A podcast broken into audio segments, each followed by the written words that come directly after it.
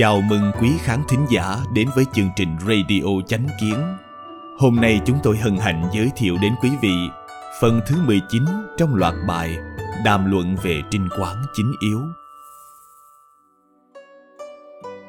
Trong các tập trước, chúng ta đã điểm qua về chương một và chương hai của Trinh Quán Chính Yếu, vốn xoay quanh việc quân thần Đường Thái Tông thực hành đạo làm vua, làm quan, cũng như nền chính trị nhân đức. Trong tập này, chúng ta sẽ cùng nhau khám phá nhận thức của họ đối với lễ, cách họ định ra chế độ và quy phạm lễ nghĩa cụ thể thông qua chương bảy mang tên Luận Lễ Nhạc. Dưới thời trị vì của Đường Thái Tông, Trung Quốc được công nhận là lễ nghĩa chi bang, được toàn thế giới ngưỡng mộ. Vì vô cùng kính ngưỡng Trung Quốc, nên Nhật Bản đã hơn mười lần phái sứ giả đến nhà Đường để học tập kiến trúc Trường An, cũng như văn hóa và chế độ lễ nghĩa của triều Đường, để rồi mang về Nhật Bản mà kết hợp với phong tục tập quán của dân tộc họ. Từ đó phát triển nên điều mà ngày nay chúng ta vẫn gọi là văn hóa lễ nghi Nhật Bản. Có thể thấy, dân chúng thời Đường ai ai cũng xem trọng lễ nghĩa, trong tâm có đạo, người người đều trọng đức hành thiện, cử chỉ rộng lượng. Như thế quốc gia mới có được sự tôn quý và vinh diệu của việc được cả thế giới ngưỡng mộ và noi theo.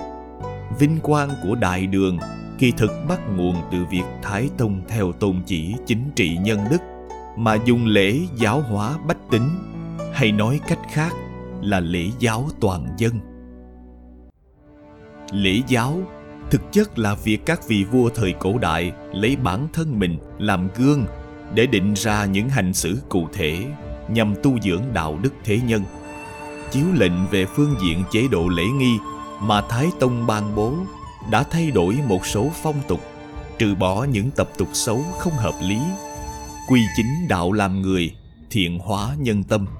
Các thay đổi đều dựa trên những kinh điển mà các bậc đế vương hiền triết thời xưa truyền lại, đều là những sửa đổi hợp tình hợp lý để thi hành.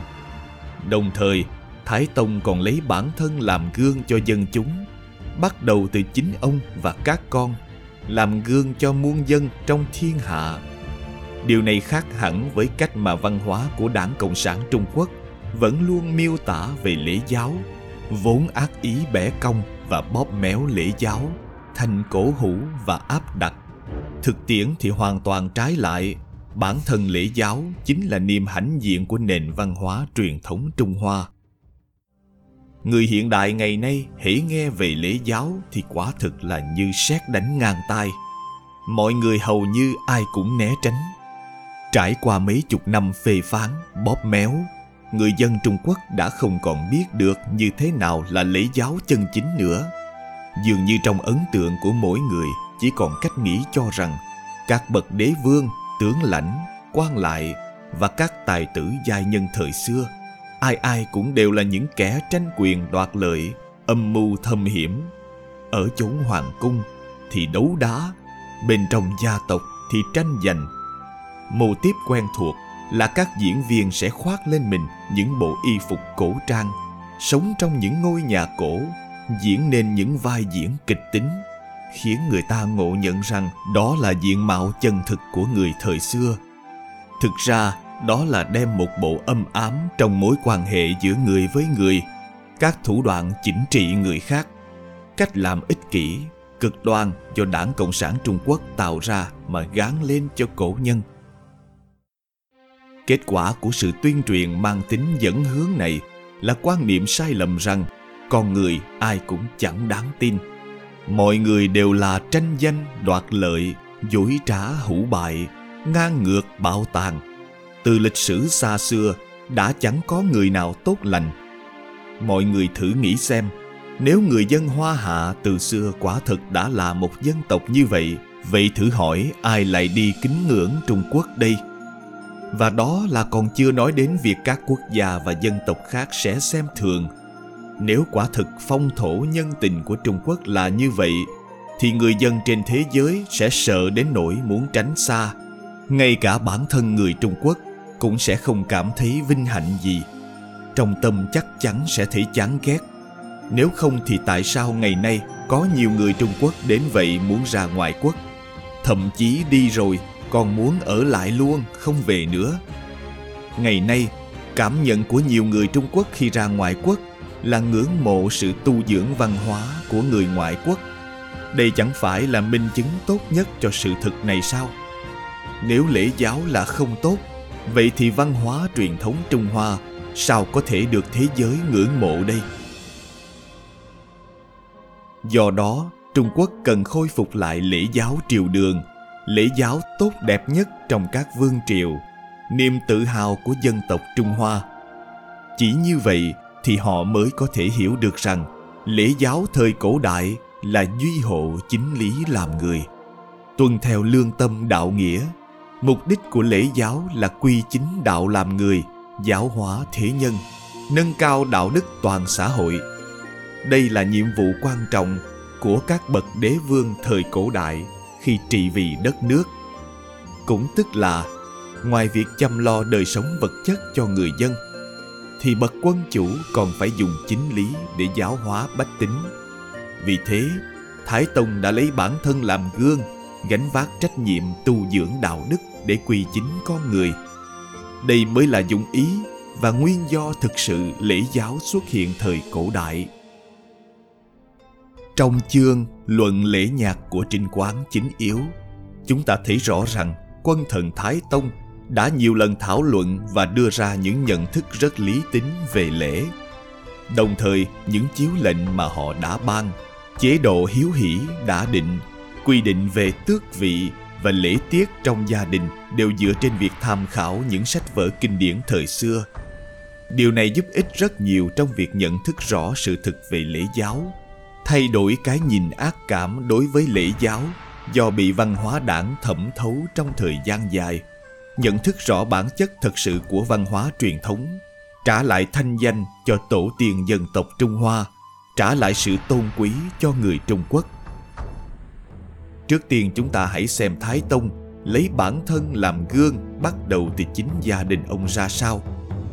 Đoạn thứ sáu của chương Luận Lễ Nhạc có một phần thuật lại việc công chúa gả vào gia đình nhà quan trong triều. Như bao bách tính bình thường khác, con gái vua đã tuân theo nền nếp nhà chồng, ở nhà cũng phụng dưỡng và đối xử trọng hậu với cha mẹ chồng. Cách hành xử đó đã trở thành quy định lễ tiết đối đãi với cha mẹ chồng của các công chúa đại đường. Đoạn văn này viết: Kính Trực, con trai của thượng thư bộ lễ Vương Khuê, lấy con gái của Đường Thái Tông là công chúa Nam Bình. Vương Khuê nói, sách lễ ký có lễ tiết con dâu bái kiến cha mẹ chồng. Nhưng từ thời cận đại đến nay, phong tục bại hoại, khi công chúa xuất giá, lễ bái kiến cha mẹ chồng đều bị phế bỏ. Bệ hạ thánh minh, mọi việc đều tuân theo pháp lệnh. Ta nhận lễ bái kiến của công chúa, há lại lấy đó làm vinh cho mình, chỉ lấy đó làm giai thoại để tác thành cho mỹ danh của nước nhà mà thôi. Thế là ông cùng phu nhân ngồi lên ghế trên của cha mẹ chồng để công chúa đích thân đến hành lễ dâng thức ăn, cầm khăn chờ cho cha mẹ rửa tay ăn xong thì mới thoái lui. Thái Tông nghe nói về việc này liền khen hay. Từ đó về sau, hễ có công chúa gả đi thì đều phải tuân theo lễ tiết này để phụng dưỡng cha mẹ chồng. Đoạn văn này đã cho thấy rằng khi con trai của Vương Khuê thành thân với công chúa, ông đã công khai nói như vậy trước mặt công chúa và tất cả mọi người trong nhà để họ hiểu rõ dụng ý trong việc làm này của ông. Đó không phải là không tuân theo lễ tiết quân thần để cố ý thất lễ với công chúa, mà là một đạo lý rất đơn giản.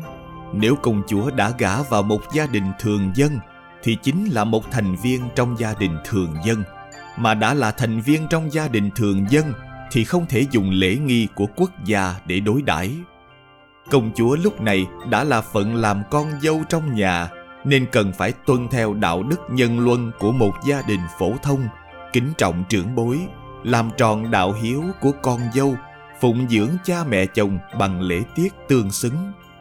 Đây mới là đạo lý làm người của bậc con cháu trong nhà. Mỗi triều đại có quy định cụ thể về hành vi và nghi thức khác nhau về lễ, nhưng mục đích và cơ điểm đều là để bảo vệ, giữ gìn đạo đức nhân luân. Con dâu là bề dưới, do vậy cần biết tôn kính bậc cao niên và bậc trưởng bối trong gia đình, thể hiện truyền thống kính già yêu trẻ của người dân Trung Hoa. Việc thần tử dám ngồi lên ghế trên của cha mẹ chồng để công chúa đích thân hành lễ đã chứng tỏ một cách sâu sắc rằng họ biết Thái Tông là một vị quân chủ nhân đức hiểu rõ đạo lý. Họ cũng thấm nhuần quy tắc về lễ của Đại Đường, hoàn toàn thuận theo đạo lý được chế định từ các kinh sách thời cổ đại. Cho nên, với tư cách là thượng thư bộ lễ, Vương Khuê là người đầu tiên phải thi hành, và ông nói vậy là để tâu với Thái Tông rằng thần làm thế là tuân theo chính lý của kinh sách mà làm, là thay cho bệ hạ thực thi lễ nghĩa chân chính. Tự thân công chúa mà làm tốt thì cả nước ắt sẽ trên làm dưới theo. Cách hành xử của công chúa Đại Đường có tác dụng làm điển phạm giáo hóa dân chúng. Tiếng lành này tất sẽ truyền ra muôn nơi, được mọi người khen ngợi và hậu nhân kính ngưỡng. Vậy nên mới nói, uy danh của Đại Đường chính là ở chỗ hoàng gia và triều đình đều có thể lấy mình làm gương, tuân theo lễ tiết xưa, giữ vững đạo đức luân lý. Nhờ thế mới có được đất nước phồn vinh. Khi Thái Tông hay tin vợ chồng Vương Khuê ngồi lên ghế trên của cha mẹ chồng cho công chúa đích thân bái kiến, ông không những không cho rằng đó là thần tử mạo phạm công chúa mà đã rất vui vẻ tán đồng. Vì thế, Thái Tông đã biến điều này thành quy định thống nhất của quốc gia, mỗi công chúa đều phải thực hiện. Công chúa khi xuất giá cần chịu theo lễ tiết đó mà hành xử, giữ trọn đạo làm dâu, phụng dưỡng tốt cha mẹ chồng. Mục đích là nêu gương cho nữ giới trong thiên hạ, khởi tác dụng giáo hóa để dân chúng hiểu được việc tôn kính người già. Có thể nói, lễ tiết con dâu xuất giá phụng dưỡng cha mẹ chồng chính là thông qua câu chuyện này dùng lý để khiến lòng người khâm phục. Vì thế mà được Thái Tông tiếp thu, quy định thành lễ chế. Cuốn Trinh Quán Chính Yếu đáng quý ở chỗ cho mọi người thấy rằng mỗi chính lệnh được bàn ra đều có ngọn nguồn rành mạch, đều dùng lý lẽ để thuyết phục người thi hành, đều được bàn ra để giáo hóa bách tính, khiến nhân tâm hướng thiện. Các công chúa thời cổ đại hầu hết đều hiểu đại cục, hiểu rằng từng ngôn hành cử chỉ của mình đều liên quan trực tiếp đến danh dự quốc gia, liên quan đến việc giáo hóa đạo đức người dân. Do họ được giáo dục rất nghiêm khắc, họ đều hiểu được trách nhiệm của mình. Thời xưa, những gia đình có học đều minh bạch rằng việc cha mẹ chồng tiếp nhận lễ nghĩa và sự đối đãi trọng hậu của con dâu hoàn toàn không phải là vì để bắt nạt con dâu. Tâm thái của họ khi đối đãi với con dâu cũng giống tâm thái của thượng thư bộ lễ khi tiếp nhận lễ nghĩa của công chúa. Đó là cách nhìn của bậc cha mẹ, người trên đối với con cháu trong nhà, lúc nào cũng muốn điều tốt nhất cho con cháu, mong họ thành đạt nên người. Vì thế, trong gia đình thì bậc cao niên cần tuân theo những lời dạy thời xưa, phải có trách nhiệm dạy dỗ con cháu, để họ hiểu được tầm quan trọng của việc kính lão mà còn làm gương cho các đời sau.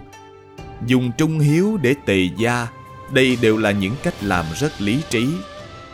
Qua lập luận của Thượng Thư Bộ Lễ, chúng ta đã gián tiếp biết được việc Thái Tông tuân theo những kinh sách cổ để công chúa tuân thủ lễ nghi, trở thành tấm gương cho thiên hạ.